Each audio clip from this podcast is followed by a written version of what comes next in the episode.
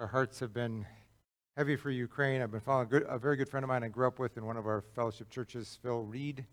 Uh, he's a missionary in Ukraine and uh, thought about leaving early, decided to stay, but then they, they did leave now and got to Romania um, just this week. And so, yeah, many, many people. We, we know different stories, and, um, and I can put you in contact with him as well. But let's, uh, let's go to God's Word now.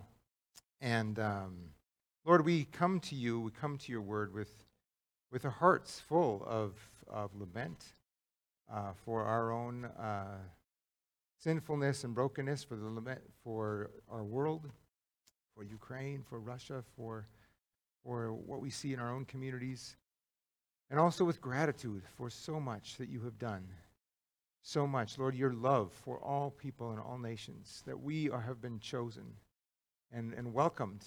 God, we are so grateful, and we ask you now to speak to us from your word as only you can. Lord, use this time in your word to speak to us exactly what we need to hear right now for us. And so we will know exactly what we need to do and say as we leave here. In Jesus' name, amen. So, I've got a question for you, like I sometimes do. Um, I'm good at, I'm, I'm really good at questions. Better than better at questions sometimes than answers. Um, so, my question is, who do you eat with? Just think about it. Who do you eat with? Who have you eaten with in the last week or the last month or the last year? Family, okay? Friends, okay?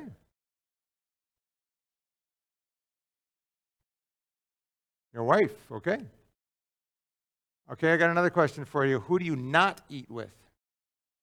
You probably don't even think about that you don't eat with these people, but um, just think about who have you not eaten with?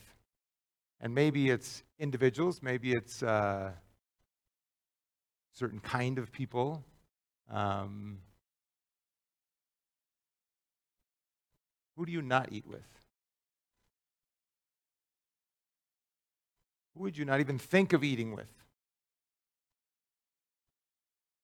Who would you not want to eat with? Putin. Okay?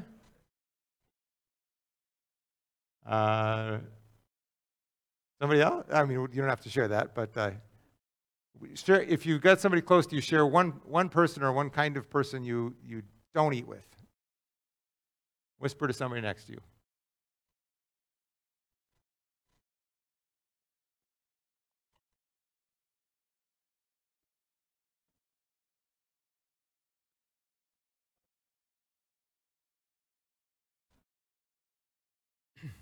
Okay, now I've got another question for you. Are you one of God's favorites? So, um, Beth Mork sent me a text, or I can't remember if it was an email or a card or what, but a lot of you sent me messages and texts when I was having my surgery, and she said, um, You know, we're praying for you, be sure to rest, and you're one of God's favorites. And I, that's just kind of struck me, and I was like, Hmm. Really? Am I one of God's favorites? And uh, does God have favorites?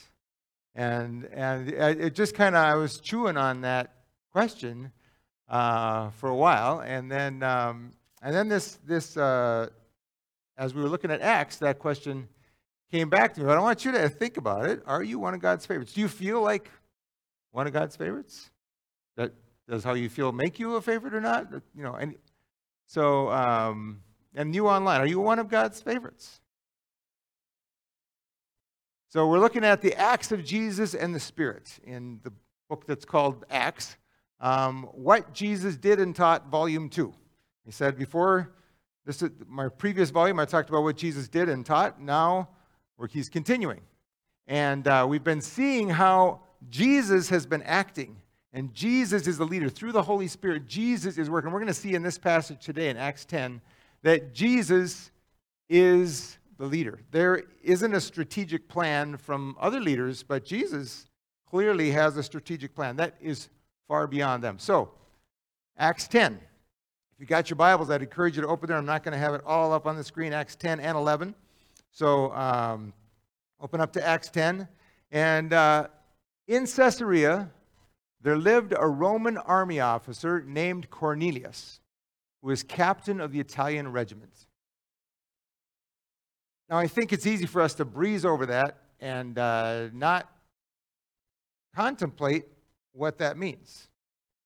I think the invasion of Ukraine gives us a little bit of a feeling of what it means that there was a captain of the occupying army that was subjugating people, and any stir of unrest was snuffed out. Jesus was not the only person crucified. Pilate crucified, what, 400 people, just snuffed them out like bugs, just let them hang there naked until they died, because there was no opposition to the empire. So think of how Jews felt about Cornelius and all the people who he commanded, who were there to keep the peace. As in, nobody can say anything, do anything against Rome. Now, the Jews had heroes from the past, like Judas Maccabeus, who had rebelled against the Greeks and had overthrown them and gotten independence for them. And, and th- that was one of their heroes. That was the kind of Messiah they were looking for a David, a Judah Maccabee, somebody who would throw off these oppressors. When Jesus came, they were like, Is this the time? You're going to restore the kingdom to Israel. That was the question at the beginning of Acts, right? So here is this Roman officer If you were a Jew, would you go eat with him? Probably not. And in fact, Jesus, you remember, had said he called Abraham to bless him and make him a blessing to all nations. And then there were some food laws and other things that had been put in place to make sure that the Jews did not get just absorbed into the nations in all their ways. But they forgot the blessing to all nations part and pretty much became we need to keep ourselves distinct from these pagan Romans who are trying to take over everything about us, wipe out our religion like they did at the time of the Maccabees.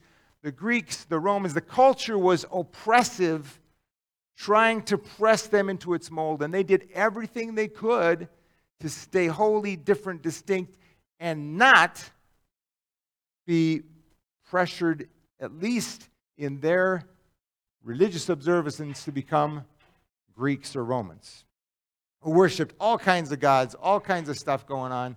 They did not want that paganism. Um, so, as I was uh, as I was uh, having to lay on my couch for a couple weeks, um, I read a book that Ron Spica gave me um, called Lest Innocent Blood Be Shed. And this is from mostly about the time during World War II.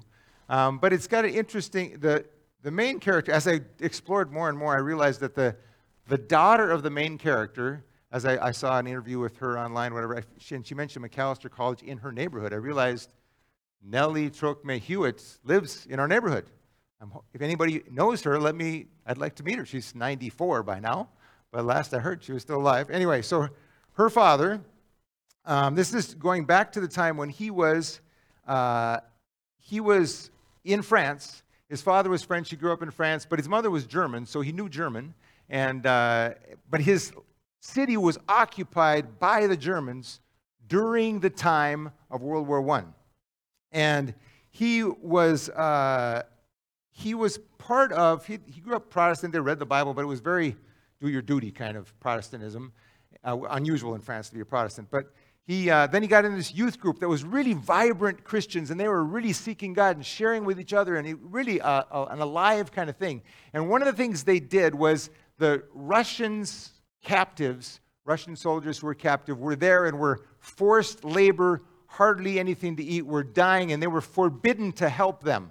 If they fell over, some German soldier would kick them, maybe just shoot them, and they were just, they were there. But these young people actually got into the through some friendly, they would bring a pot of vegetables to those starving Russians every week.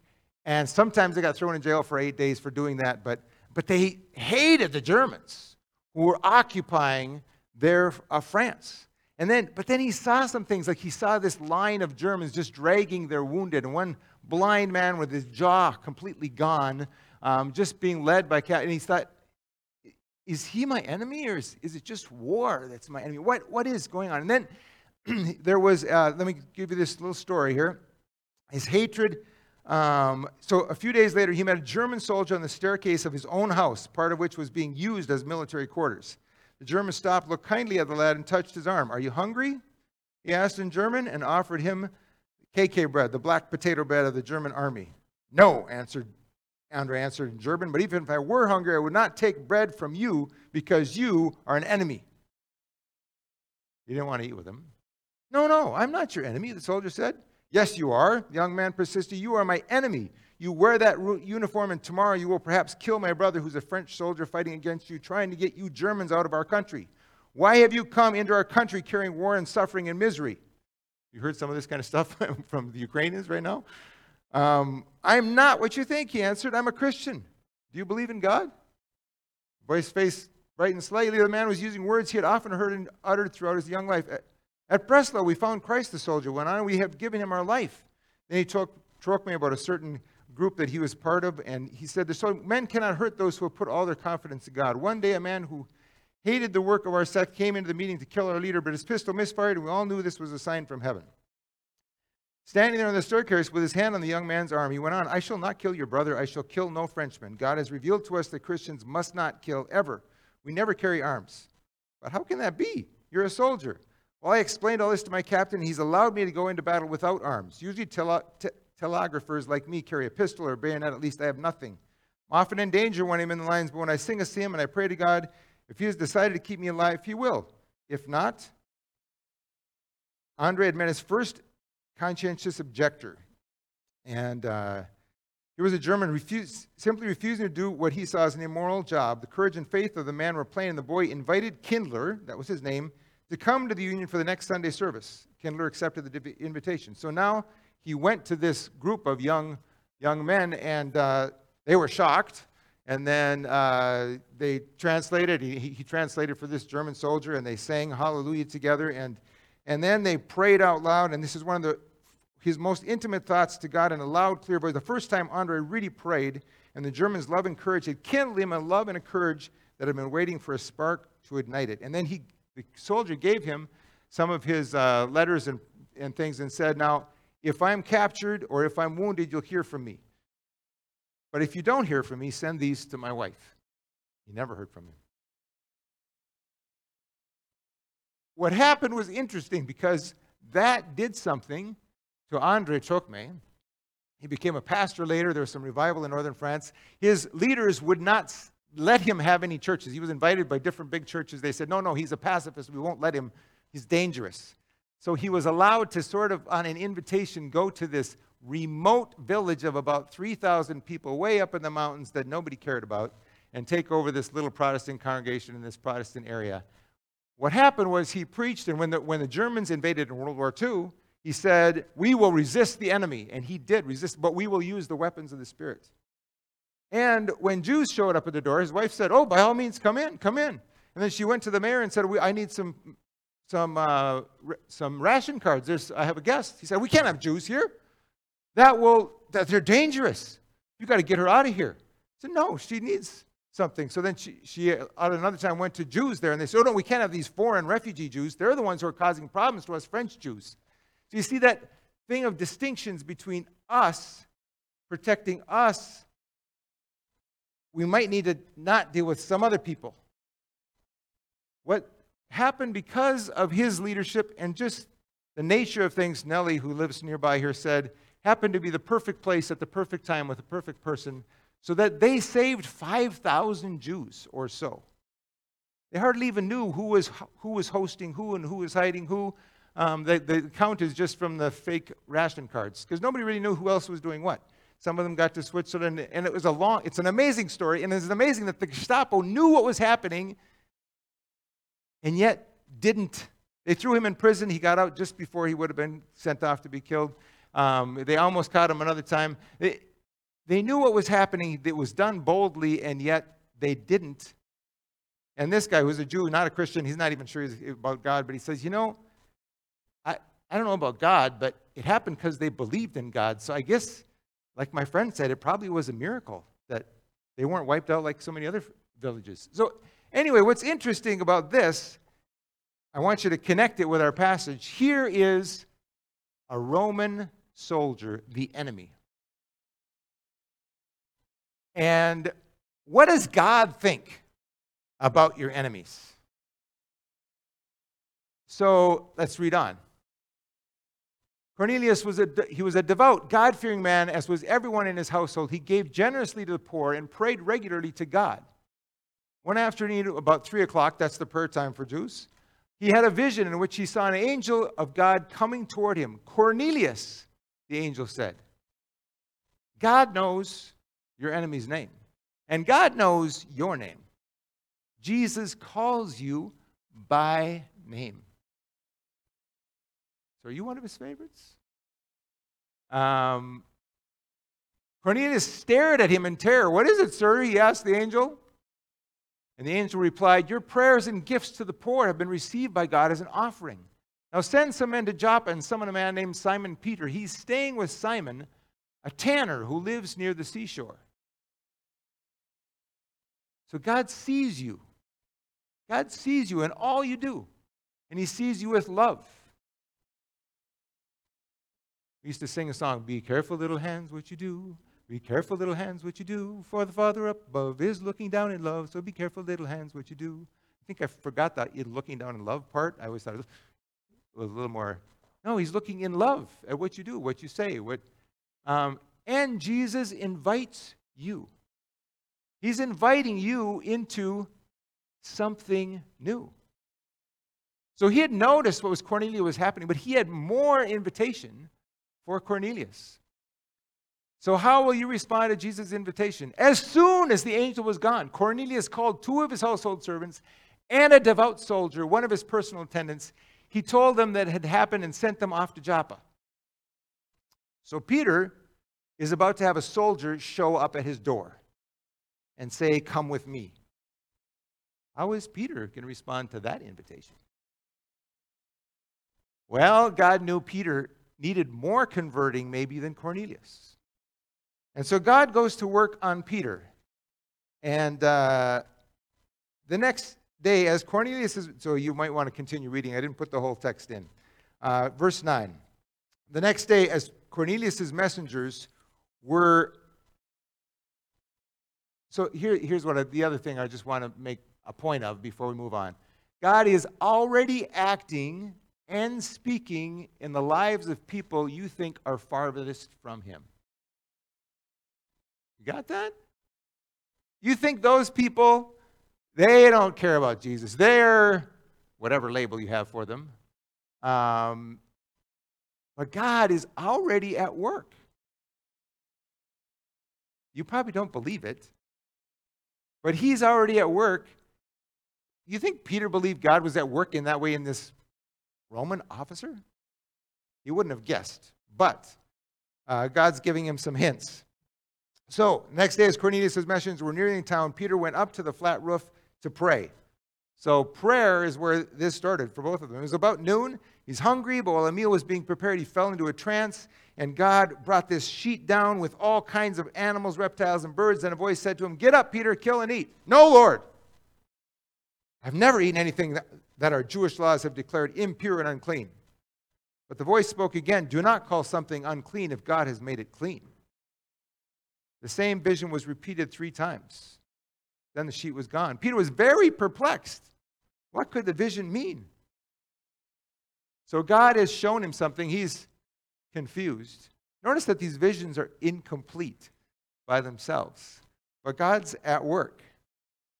Um, you see, for Peter also, and other sent ones, other Jesus followers like us, Jesus calls you by name. He said, Peter.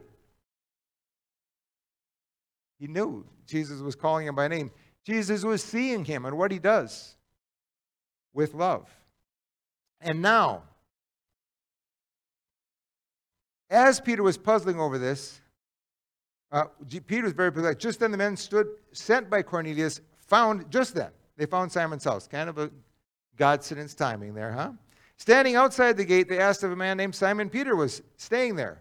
Meanwhile, as Peter was puzzling over the vision, the Holy Spirit said to him, Three men have come looking for you. Get up, go downstairs, go with them without hesitation. Don't worry, for I have sent them. Peter needed really clear directions.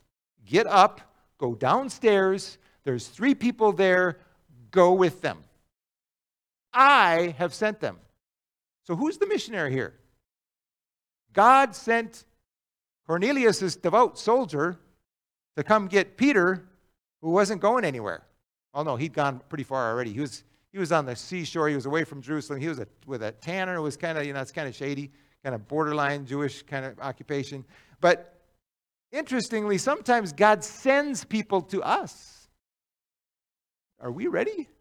Are we listening for what God might be saying about the people who we cross paths with, who happen to knock at our door? So Peter went down and said, I'm the man you're looking for. Why have you come? They said, We are sent by Cornelius, a Roman officer. Ooh, a Roman officer. Ooh. He is a devout and God fearing man, well respected by all the Jews. A holy angel instructed him to summon you to his house so that he can hear your message. So Peter invited the men to stay for the night. Whoa, Peter, watch it. Those are Gentiles. That's the nations in your house. Of course, Peter was already hosted by somebody else. There was already some hospitality going on, so I don't know what he said to the guy who, hey, we're having some Gentiles for the night. Um, so the next day he went with them, accompanied by some brothers from Judea. They arrived in Caesarea the following day. Cornelius was waiting for them and had called together his relatives and close friends. As Peter entered his home, Cornelius fell at his feet and worshiped him. But Peter pulled him up and said, Stand up, I'm a human being just like you. Are other people human beings just like you? Or are they that label? We could lay, lay out the labels, right? Um, are they some of those people? He says, No, I'm a human being. And when we identify with other people as just another human being like you, it sets things, we're on an even plane, right? Not like I'm a Christian and you're a non Christian, um, or some other distancing labels, maybe. Um, I'm a human being. They talked together and went inside where many others were assembled. Um, so, Jesus invites you, he invites Peter here. How will you respond? Do you notice something? The resistance was less from the outsider, Cornelius, and more from the insider. God talked to Cornelius maybe the first time in his life, and Cornelius says, Yes, immediately, I'll go, I'll do it. Peter says, No, Lord. No, Lord. No, Lord, I've never done that. What is it that you have resistance about, fear about? Uh, you know, yeah, those people, what kind of conversion do we need? This story is more about Peter's conversion and the church's conversion than it is about Cornelius' conversion. They both needed conversion. Now, I've watched missionaries get converted because I'm a missionary, so we hang out together. Um, what happens is, yeah, my Church of Christ friend came over, for example, and he tried to figure out how to reach the Sukuma and how to get the gospel down into 11 lessons that would be taught going from Genesis to Pentecost and then 25 lessons of church maturation. He planted about 80 churches. But in the process of figuring that out, all the Church of Christ distinctives kind of didn't make the cut. Then his church people came out and said, How come they're using instruments? How come there's women leaders? How come? He said, If they find that in the Bible, that's okay because we say we just follow the Bible, right? I didn't want to lay on all, but and my independent Baptist friends didn't want to hang out with my Church Christ friends because, you know, they were not, because they don't believe different about baptism. And the Church Christ friend was saying, well, I, yeah, I thought all the other missionaries were, you know, somehow by God's grace they were going to get saved. What was I thinking I was getting saved by? Anyway, we have this interesting thing when we're trying to figure out what is the truth. in another culture, you find out well, maybe all the things don't quite work. Or maybe I've added some things that weren't really part of it. Maybe I've got some things that keep me from other people. So, um, I'll be honest, when I, was, when I was growing up, we were good Pentecostals, and we were God's favorites. The most favorite church in town because we were the most strict. We, we, we really had, it's, you know, we, we didn't drink, we didn't smoke, we didn't dance, we didn't go to movies. Um, we, we were really, and as a result of that, I kind of, you know, I, I, well, first of all, I was in church Sunday morning, Sunday night, Wednesday night, also some Bible studies, you know, find out about when Jesus coming back and go, to, go to youth group Monday night twig.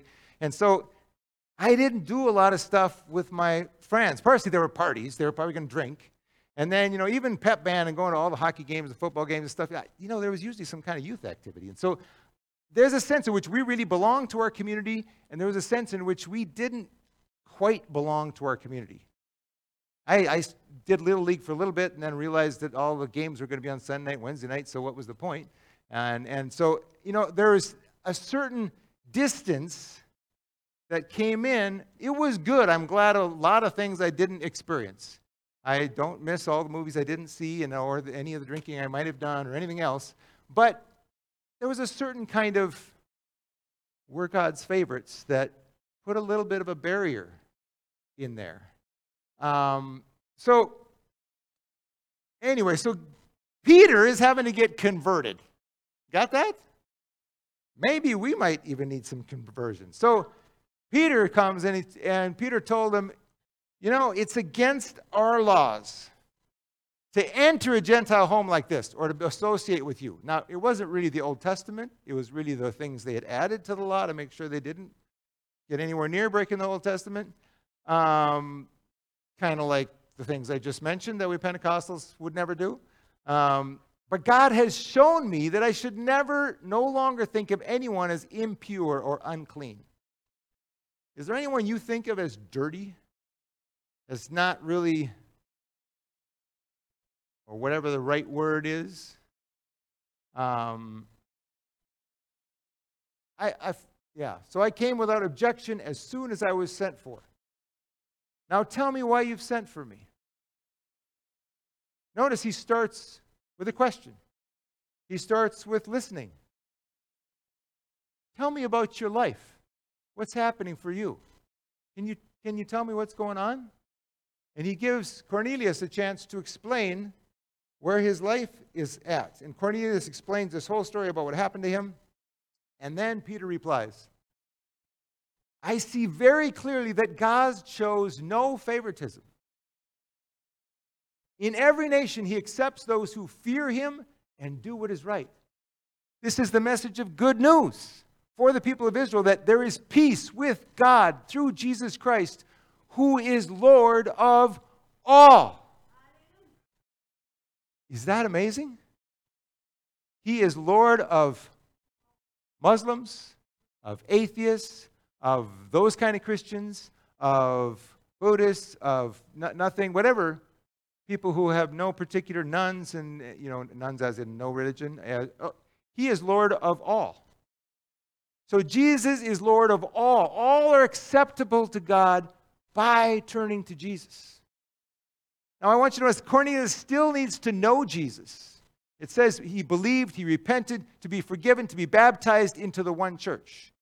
So, on the one hand, God accepts all those who fear him and do what is right. But sometimes we can take that to mean, well, so they don't really need Jesus then. They're fine. If Cornelius was fine in his paganism, worshiping Roman gods, why did he need the synagogue?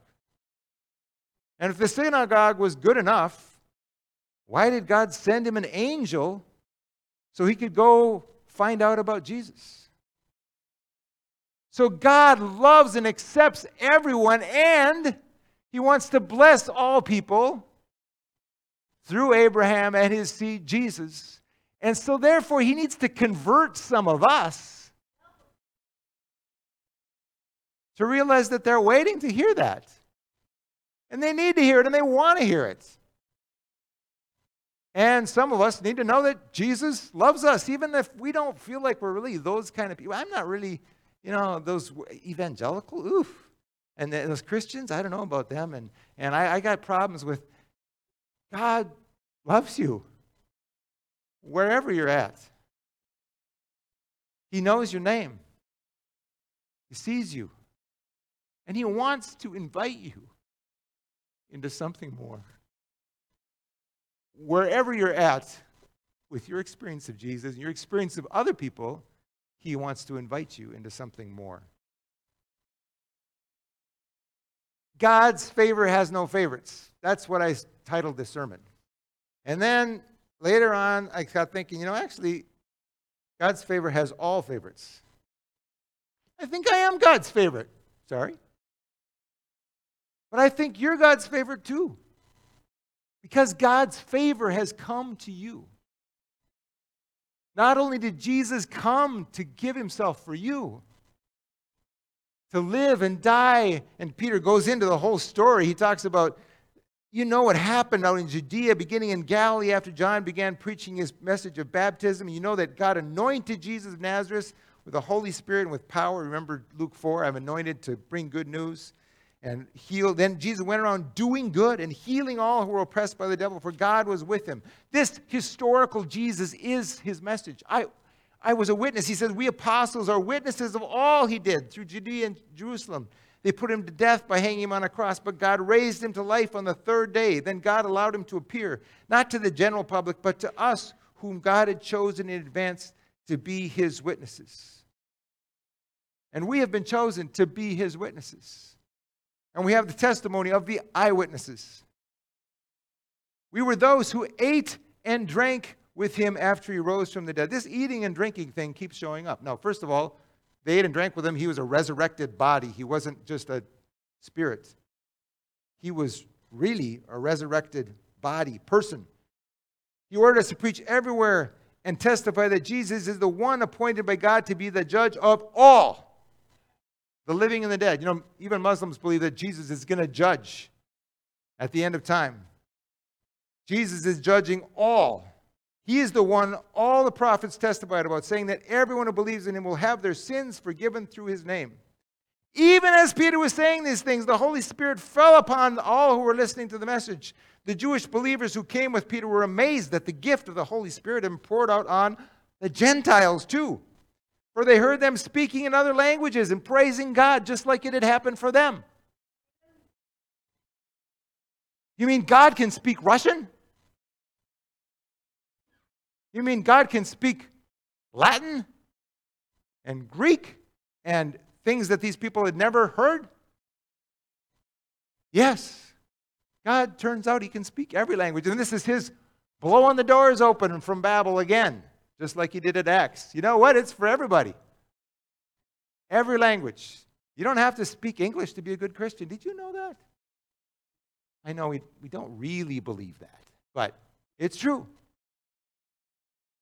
So then Peter said, Can anyone object to them being baptized now that they have received the Holy Spirit just as we did? So he gave orders for them to be baptized in the name of Jesus Christ. They became part of this one body. They didn't start a different, like, okay, we're going to have the Gentile church. No, they became part of the same body, welcomed into the church. So it's not done until they're part of the church. They didn't just have a little individual experience, they were baptized into the church. So he gave Afterward, Cornelius asked him to stay with them for several days. I wonder if Peter thought about that. Stay? Uh, with a Roman officer? Uh, what'll I eat? Uh, where do you want me to sleep? It must have been a little bit of a gulp, at least for some of the people with Peter, to for the first time ever not only be in a house, sleep there, eat there with a Roman officer. But they did it, they stayed. And then what happened? Chapter 11. Soon the news reached the apostles. Oh, let's go on here. Soon the news reached the apostles and other believers in Judea that the Gentiles had received the word of God. But when Peter arrived back in Jerusalem, the Jewish believers criticized him. You entered the home of Gentiles and even ate with them. Now, they knew that the Gentiles received the word of God, but that wasn't the main point. The main point was you ate with those people. You stayed with those people, eating with your enemy.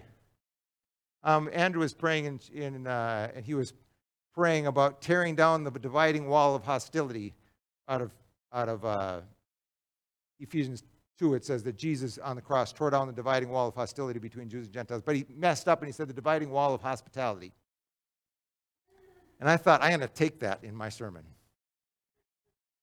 Because you know what? There's a dividing wall of hospitality. Who do you have over? Who do you eat with? Who do you go out with? Jesus says, don't invite people over who can invite you back, your friends and your relatives. No, invite the poor and the, the people you never think of. There's a dividing wall of hospitality. How much can, what kind of restaurant can you afford to go eat with somebody? Can they afford it? Um, what, what kind of food are you going to eat? Do you like their food? Do they like your food? Is it too spicy? Is it not spicy? Is it... There's a dividing wall of hospitality. Who, even in this congregation, do you have over or do you eat with? And who do you not eat with or have over? And what about people around you?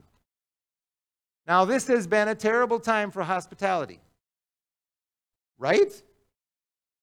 Because it's been, we, I'm not sure if we're supposed to have anybody over, if we're supposed to eat and take our masks off and be with people, and were they vaccinated? Are they not vaccinated? They condemn me because I am or am not, or we do or do not, or and we've had to retreat into our pretty much no hospitality.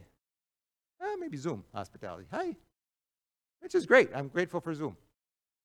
We're going to have to get out of the habit of no hospitality even if it's dangerous. Okay, I'm, i mean, I'm treading on water here. I know we got, and I know that the pandemic is on the wane now, but it can come back, and, and I don't know exactly how it's going to have to happen. But we can't go on forever never eating together. We need to be together.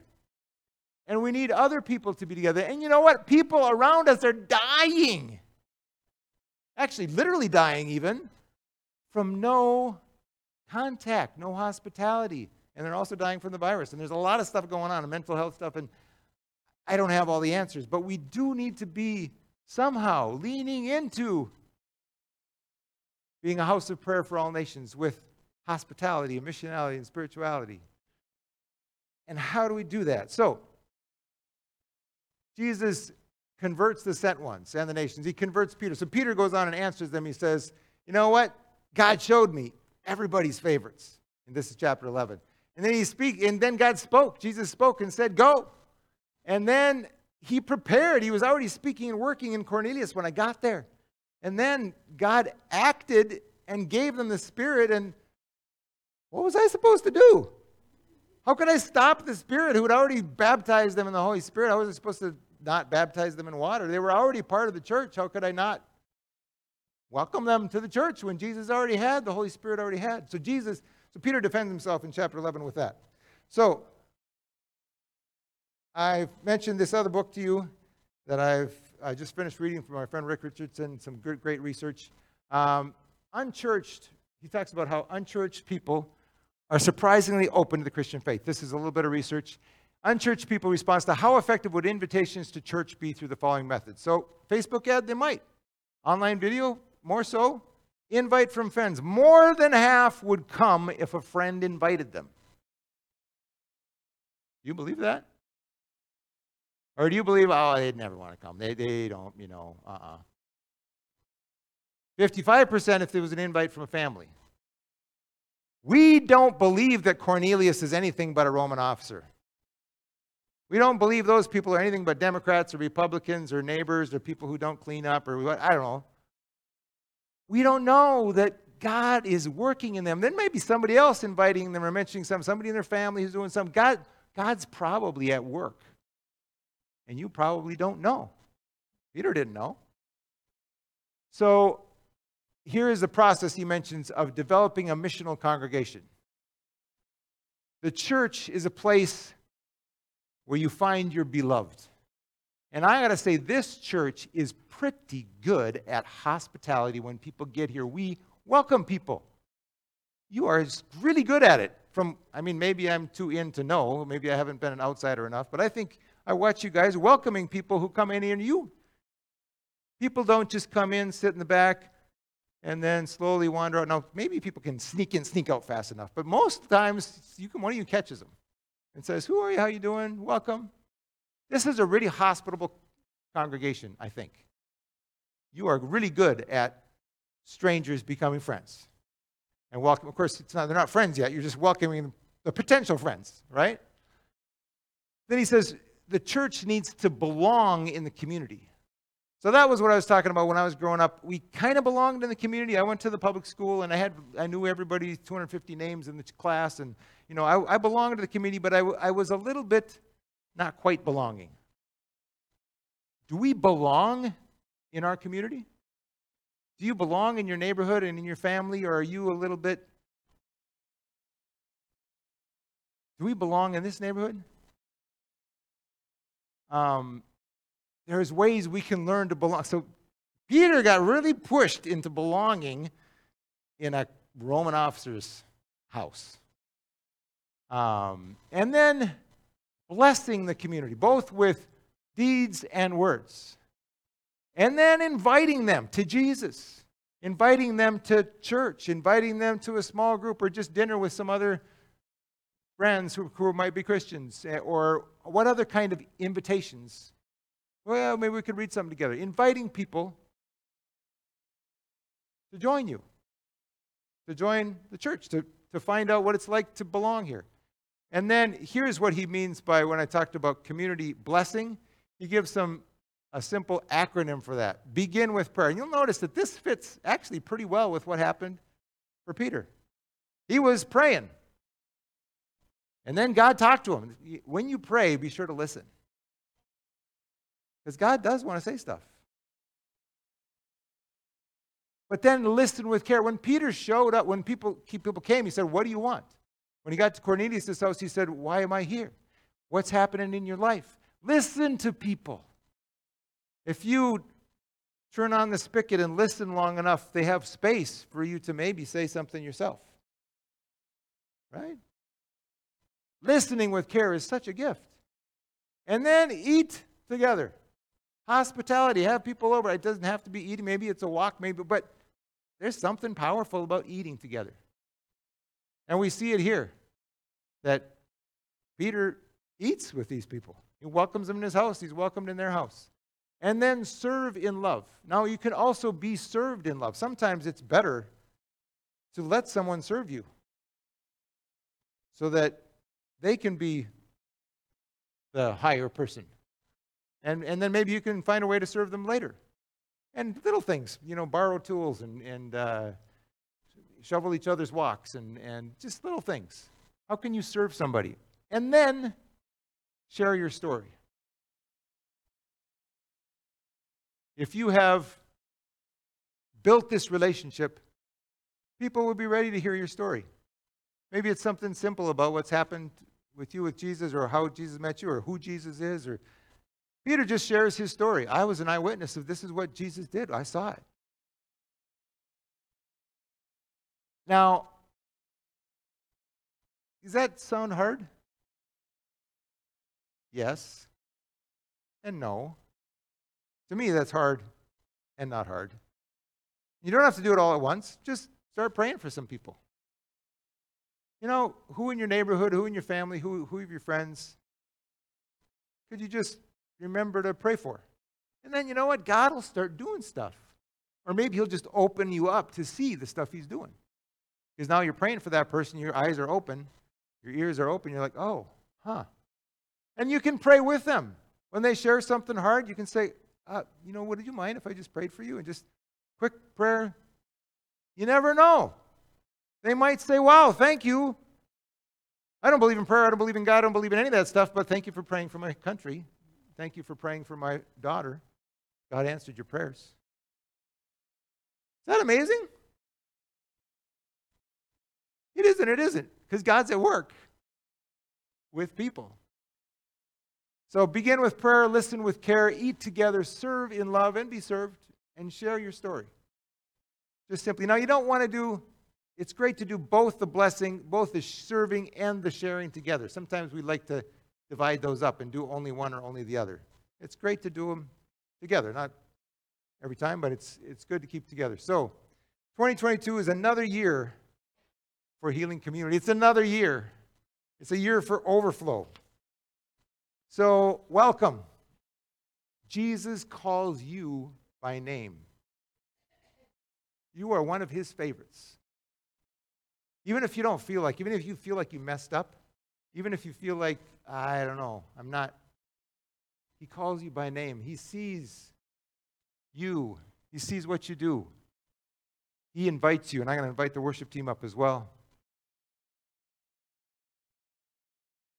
He invites you to a new response to Him, to follow Him in a new way, to receive His overflow in a new way. Like He invited Peter, like He invited Cornelius. What is Jesus' invitation to you today? And then the really important question how will you respond? No, Lord, I've never done that. That sounds dangerous. Or will it be, yeah. There are people who need to know Jesus, what Jesus can do for them, how Jesus loves them, what Jesus has already done for them. And somebody brought that message to you. Somebody welcomed you. Somebody shared with you what Jesus did. You were favored by somebody. God sent somebody to you. Or maybe God's sending somebody to you today. This is your time to hear this message. He wants you to respond. But maybe it's also your chance to share beyond. So, welcome to Jesus' table. Welcome to eat with the enemy. Remember, you were enemies when Jesus gave himself and died for you. And he's welcomed everybody to the table, including your enemies. So we're going to sing a little bit and then we're going to do communion. All things you make all things new.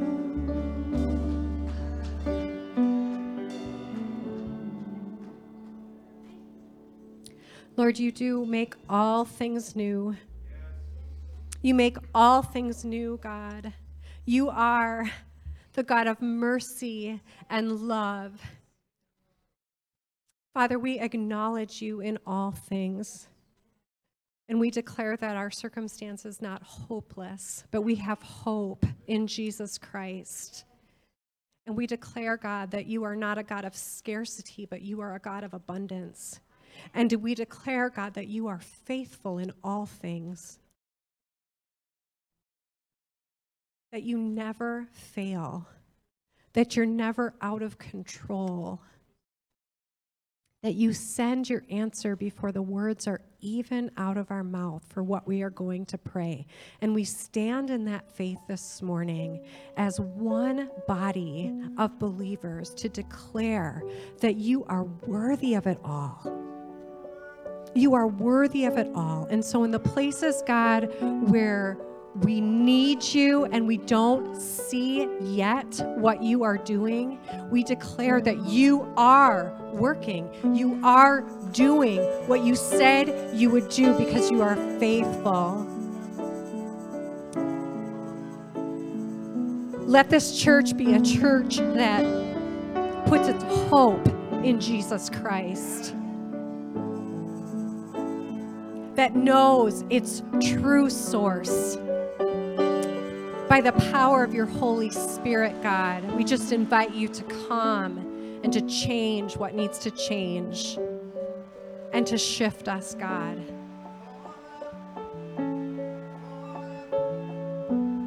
And in response, Lord, we just open ourselves to you and say, Have your way, have your way, have your way. You make all things new, God. You make all things new.